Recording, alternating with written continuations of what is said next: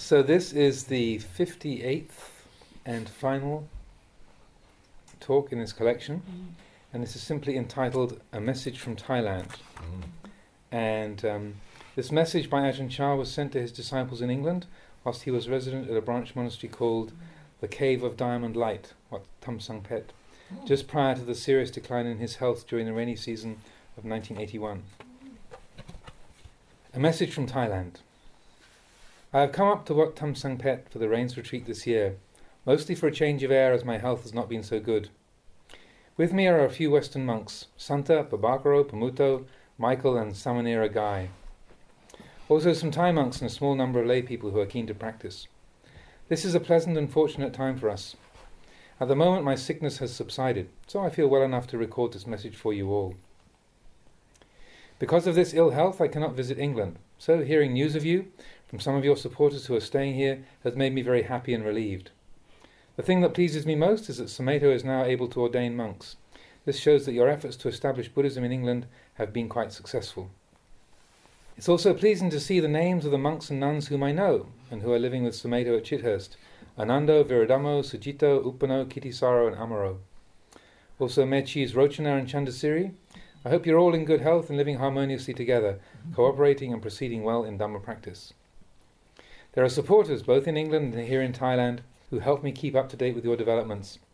I gather from them that the building work at Chithurst is complete and that it is now a much more comfortable place to live.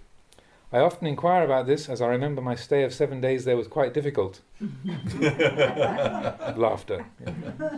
I hear that the shrine room and the other main areas are now all finished. With less building work to be carried out, the community will be able to apply itself more fully to formal practice. I understand also that some of the senior monks have been moved off to start branch monasteries.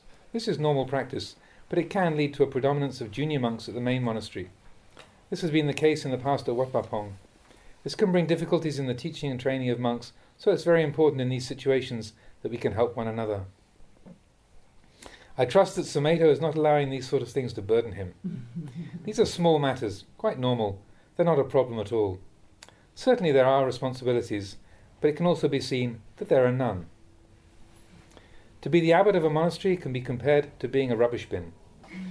Those who are disturbed by the presence of, of, rubbish make a bin, in the hope that people will put their rubbish in there. In actual fact, what happens is that the person who makes the bin ends up being the rubbish collector as well. This is how things are. It's the same at Wat Pah Pong, it was the same at the time of the Buddha. No one else puts the rubbish into it, so we have to do it ourselves. And everything gets chucked into the abbot's bin. One in such a position must therefore be far sighted, have depth, and remain unshaken in the midst of all things. They must be consistent and able to persevere. Of all the qualities we develop in our lives, patient endurance is the most important.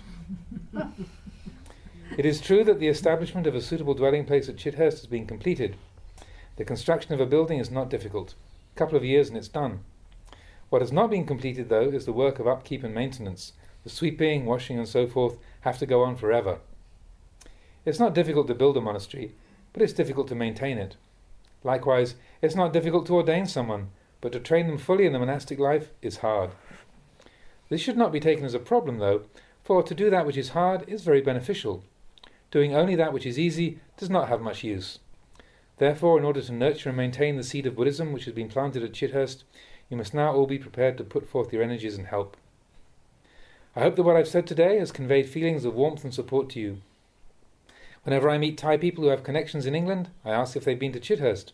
It seems from them that there is a great deal of interest in a branch monastery being there. Also, foreigners who come here will frequently have visited Wat Nanachat and have news of you in England as well.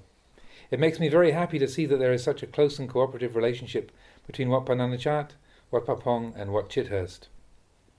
That's all I have to say, except that my feelings of loving kindness are with you all. May you be well and happy, abiding in harmony, cooperation, and togetherness.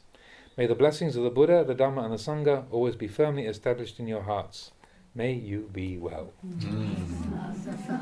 A1.